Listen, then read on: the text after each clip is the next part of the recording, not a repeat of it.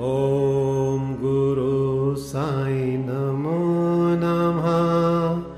ॐ गुरु साई नमो नमः। ॐ गुरु साई नमो नमः।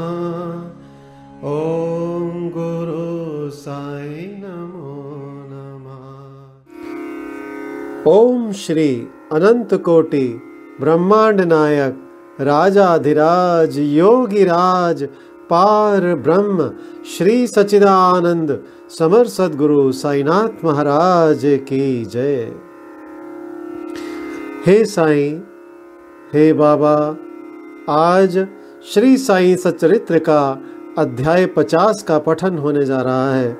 हे बाबा, आशीर्वाद दे, ये अध्याय अन्य सभी अध्यायों की भांति हमारे चित्त में उतरे। और इसका सभी को लाभ हो। आइए शुरू करते हैं अध्याय पचास। पहला, काका साहेब दीक्षित। दूसरा, श्री टेम्बे स्वामी। तीसरा, बालाराम धुरंधर की कथाएँ। मूल सचरित्र के अध्याय उनतालीस और चालीस को हमने एक साथ सम्मिलित कर लिखा है, क्योंकि इन दोनों अध्यायों का विषय प्राय एक सा ही है। अब मूल सचरित्र का अध्याय इक्यावन यहाँ पचासवें अध्याय के रूप में लिखा जा रहा है। इस अध्याय में पहला कागा साहेब दीक्षित और दूसरा टेम्बे स्वामी और तीसरा बालाराम धुरंधर की कथाएँ हैं। प्रस्तावना, उन श्री साईं महाराज की जय हो, जो भक्तों के जीवनाधार एवं सदगुरु हैं। वे गीता धर्म का उपदेश देकर हमें शक्ति प्रदान कर रहे हैं। हे साईं कृपा दृष्टि से देख कर हमें आशीष दो, जैसे मलयगिरी में पाए जाने वाला चंदन वृक्ष समस्त तापों का हरण कर लेता है, अथवा जिस प्रकार बादल जल वृष्टि कर लोगों को शीतलता और आनंद पहुंचाते हैं, या जैसे वसंत में खिले फूल ईश्वर पूजन के काम आते हैं। इसी प्रकार श्री साईं बाबा की कथाएँ पाठकों तथा श्रोताओं को धैर्य एवं सांत्वना देती है। जो कथा कहते या स्मरण करते हैं, वे धोन दोनों ही धन्य हैं, क्योंकि उनके कहने से मुख तथा श्रवण से कान पवित्र हो जाते हैं। यह तो सर्वमान्य है कि चाहे हम सैकड़ों प्रकार की साधनाएँ क्यों ना करें, जब तक सदगुरु की कृपा नहीं होती, तब तक हमें अपने आध्यात्मिक ध्येय की प्राप्ति नहीं हो सकती। इसी विषय में यह निम्नलिखित कथा सुनिए। काका साहेब दीक्षित सन अठारह सौ चौंसठ और 1926 श्री हरि सीताराम उपनाम काका साहेब दीक्षित सन अठारह में वड़नगर के नागर, वड़, वड़नगर के नागर ब्राह्मण कुल में खंडवा में पैदा हुए थे। उनकी प्राथमिक शिक्षा खंडवा और हिंगड़घाट में हुई। माध्यमिक शिक्षा नागपुर में उच्च श्रेणी में प्राप्त करने के बाद उन्होंने पहले विल्सन तथा बाद में एल्फिंस्टन कॉलेज में अध्ययन किया। सन अठारह में उन्होंने विधि स्नातक, एलएलबी और कानूनी सलाहकार सॉलिसिटर की परीक्षाएँ उत्तीर्ण की और फिर वे सरकारी solicitor firm Messrs, little and company में कार्य करने लगे। इसके पश्चात उन्होंने अपनी एक सॉलिसिटर फर्म शुरू कर दी। सन 1909 के पहले तो बाबा की कीर्ति उनके कानों तक नहीं पहुँची थी, परंतु इसके पश्चात वे शीघ्र ही बाबा के परम भक्त बन गए। जब वे लोनावाला में निवास कर रहे थे तो उनकी अचानक भेंट अपने पुराने मित्र नाना साहेब चांदोरकर से हुई। दोनों ही इधर उधर की चर्चाओं में समय बिताते थे।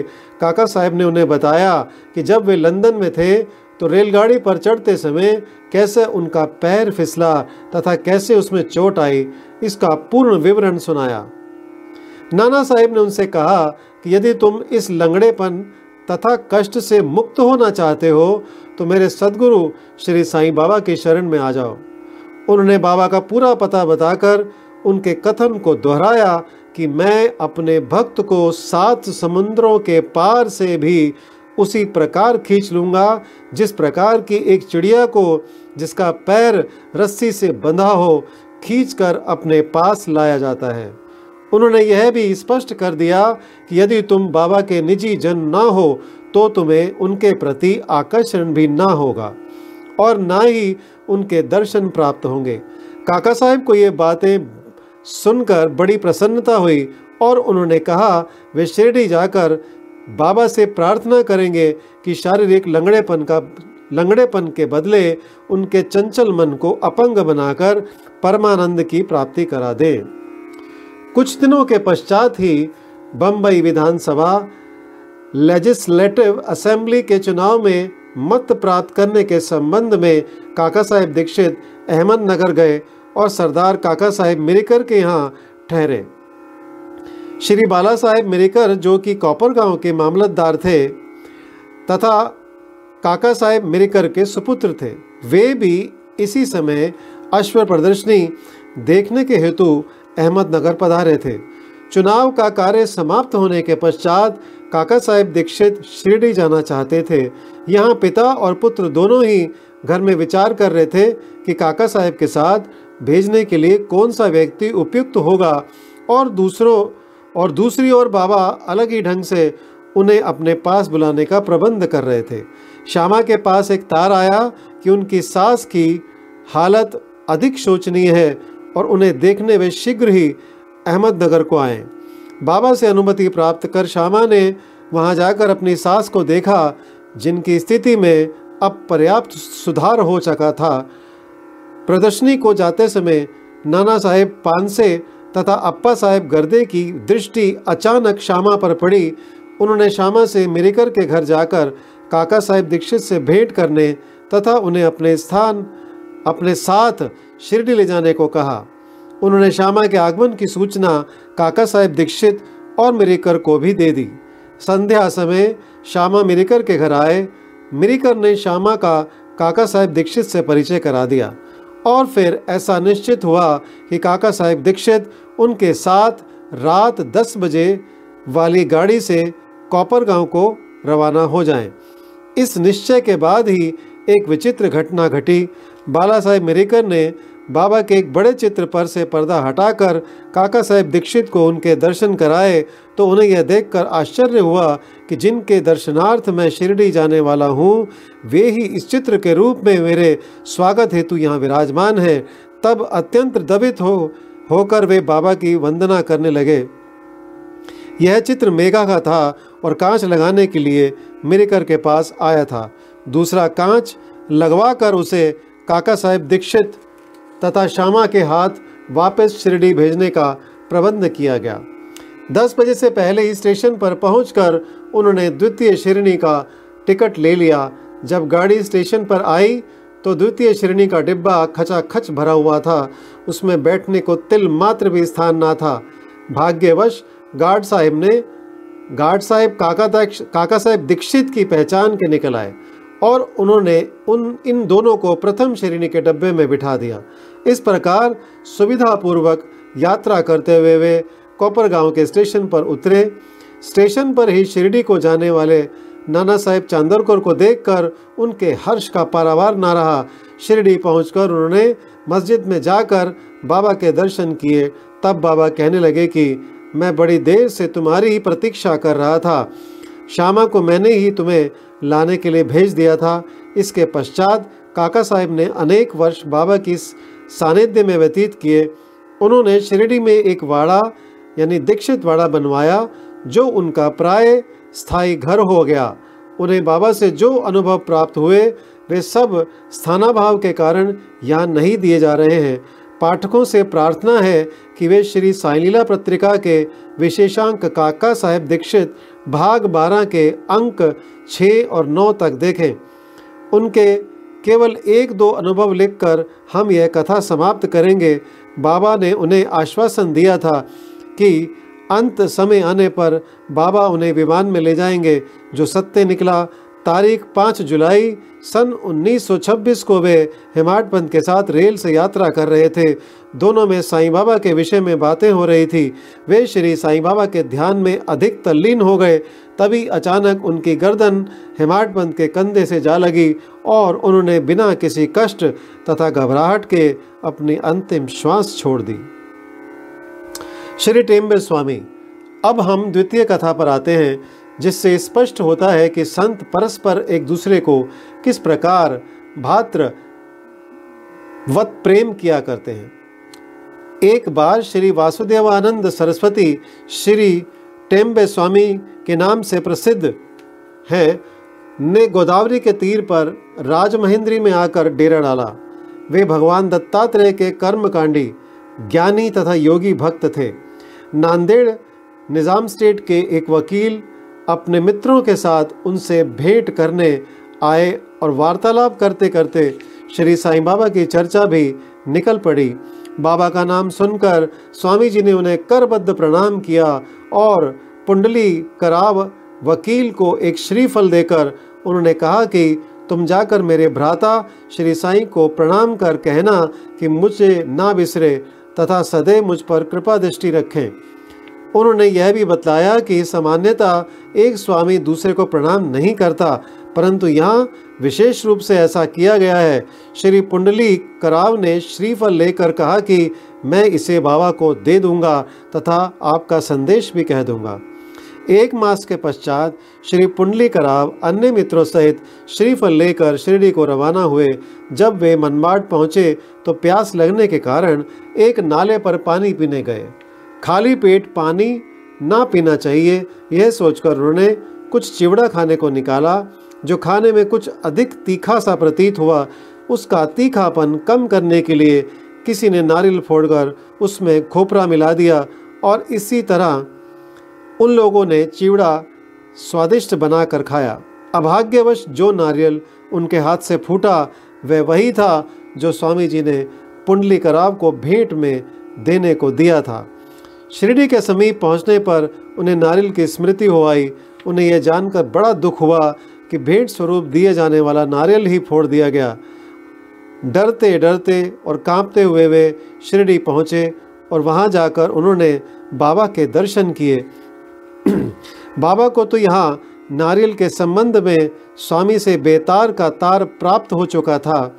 इसीलिए उन्होंने पहले ही पुंडली कराव से प्रश्न किया कि मेरे भाई की भेजी हुई वस्तु लाओ। उन्होंने बाबा के चरण पकड़कर अपना अपराध स्वीकार करते हुए अपनी चूक के लिए उनसे क्षमा याचना की। वे उसके बदले में दूसरा नारियल देने को तैयार थे, परंतु बाबा ने यह कहते हुए उसे अस्वीकार कर दिया कि उस नारियल का मूल्य इस नारियल से कई गुना अधिक था और उसकी पूर्ति इस साधारण नारियल से नहीं हो सकती। फिर वे बोले कि, अब तुम कुछ चिंता ना करो। मेरी इच्छा से वह नारियल तुम्हें दिया गया तथा मार्ग में फोड़ा गया। तुम स्वयं में कर्तापन की भावना क्यों लाते हो? कोई भी श्रेष्ठ या कनिष्ठ कर्म करते समय अपने को कर्ता ना जानकर अभिमान तथा अहंकार से परे होकर ही कार्य करो, तभी तुम्हारी शीघ्रता से प्रगति होगी। कितना सुंदर था उनका यह आध्यात्मिक उपदेश। श्री बालाराम धुरंधर सन उन अठारह सौ अठहत्तर से उन्नीस सांता क्रुज बम्बई के श्री बाला बालाराम धुरंधर प्रभु जाति के एक सज्जन थे। वे बम्बई के उच्च न्यायालय में एडवोकेट थे तथा किसी समय शासकीय विधि विद्यालय, गवर्नमेंट लॉ स्कूल बम्बई के प्राचार्य भी थे। उनका संपूर्ण कुटुंब सात्विक तथा धार्मिक था। श्री बालाराम ने अपनी जाति की योग्य सेवा की और इस संबंध में एक पुस्तक भी प्रकाशित कराई। इसके पश्चात उनका ध्यान आध्यात्मिक और धार्मिक विषयों पर गया। उन्होंने ध्यानपूर्वक गीता, उसकी टीका ज्ञानेश्वरी तथा अन्य दार्शनिक ग्रंथों का अध्ययन किया।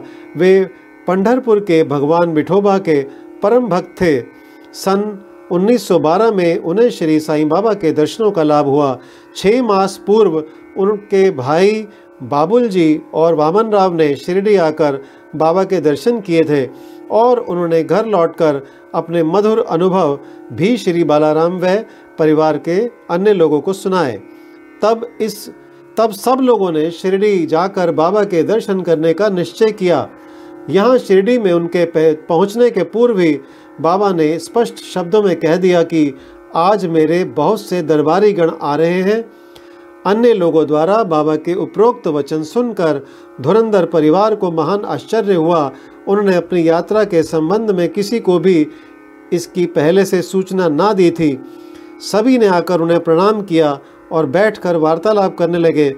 बाबा ने अन्य लोगों को बतलाया कि, यह मेरे दरबारी गण हैं, जिनके संबंध में मैंने तुमसे पहले कहा था। फिर धुरंधर भ्राताओं से बोले कि, मेरा और तुम्हारा परिचय साठ जन्म पुराना है। सभी नम्र और सभ्य थे, इसलिए वे सब हाथ जोड़े हुए बैठे बैठे बाबा की ओर निहारते रहे। उनमें सब प्रकार के सात्विक भाव जैसे अश्रुपात, रोमांच तथा कंठावरोध आदि जागृत होने लगे और सबको बड़ी प्रसन्नता हुई। इसके पश्चात वे सब अपने निवास स्थान को गए और भोजन तथा थोड़ा विश्राम लेकर पुनः मस्जिद में आकर बाबा के पाँव दबाने लगे। इस समय बाबा चिलम पी रहे थे। उन्होंने बालाराम को भी चिलम देकर एक फूक लगाने का आग्रह किया। यद्यपि अभी तक उन्होंने कभी धूम्रपान नहीं किया था, फिर भी चिलम हाथ में लेकर बड़ी कठिनाई से उन्होंने एक फूक लगाई और आदरपूर्वक बाबा को लौटा दी। बालाराम के लिए तो यह घड़ी अनमोल थी। वे छः वर्षों से श्वास रोग से पीड़ित थे, पर चिलम पीते ही वे रोग मुक्त हो गए उन्हें फिर कभी यह कष्ट ना हुआ। छः वर्षों के पश्चात उन्हें एक दिन पुनः श्वास रोग का दौरा आया दौरा आया। यह वही महापुण्यशाली दिन था जबकि बाबा ने महासमाधि ली। वे गुरुवार के दिन शिरडी आए थे। भाग्यवश उसी रात्रि को उन्हें चावड़ी उत्सव देखने का अवसर मिल गया। आरती के समय बालाराम को चावड़ी में बाबा का मुखमंडल भगवान पांडुरंग सरीखा दिखाई पड़ा। दूसरे दिन कांकड़ आरती के समय उन्हें बाबा के मुखमंडल की प्रभा पुनः अपने परम इष्ट भगवान पांडुरंग के सदृश ही दिखाई दी। श्री बालाराम धुरंधर ने मराठी में महाराष्ट्र के महान संत तुकाराम का जीवन चरित्र लिखा है, परंतु खेद है कि पुस्तक प्रकाशित होने तक वे जीवित न रह सके। उनके बंधुओं ने इस पुस्तक को सन 1926 में प्रकाशित कराया। इस पुस्तक के प्रारंभ में पृष्ठ छः पर उनकी जीवनी से संबंधित एक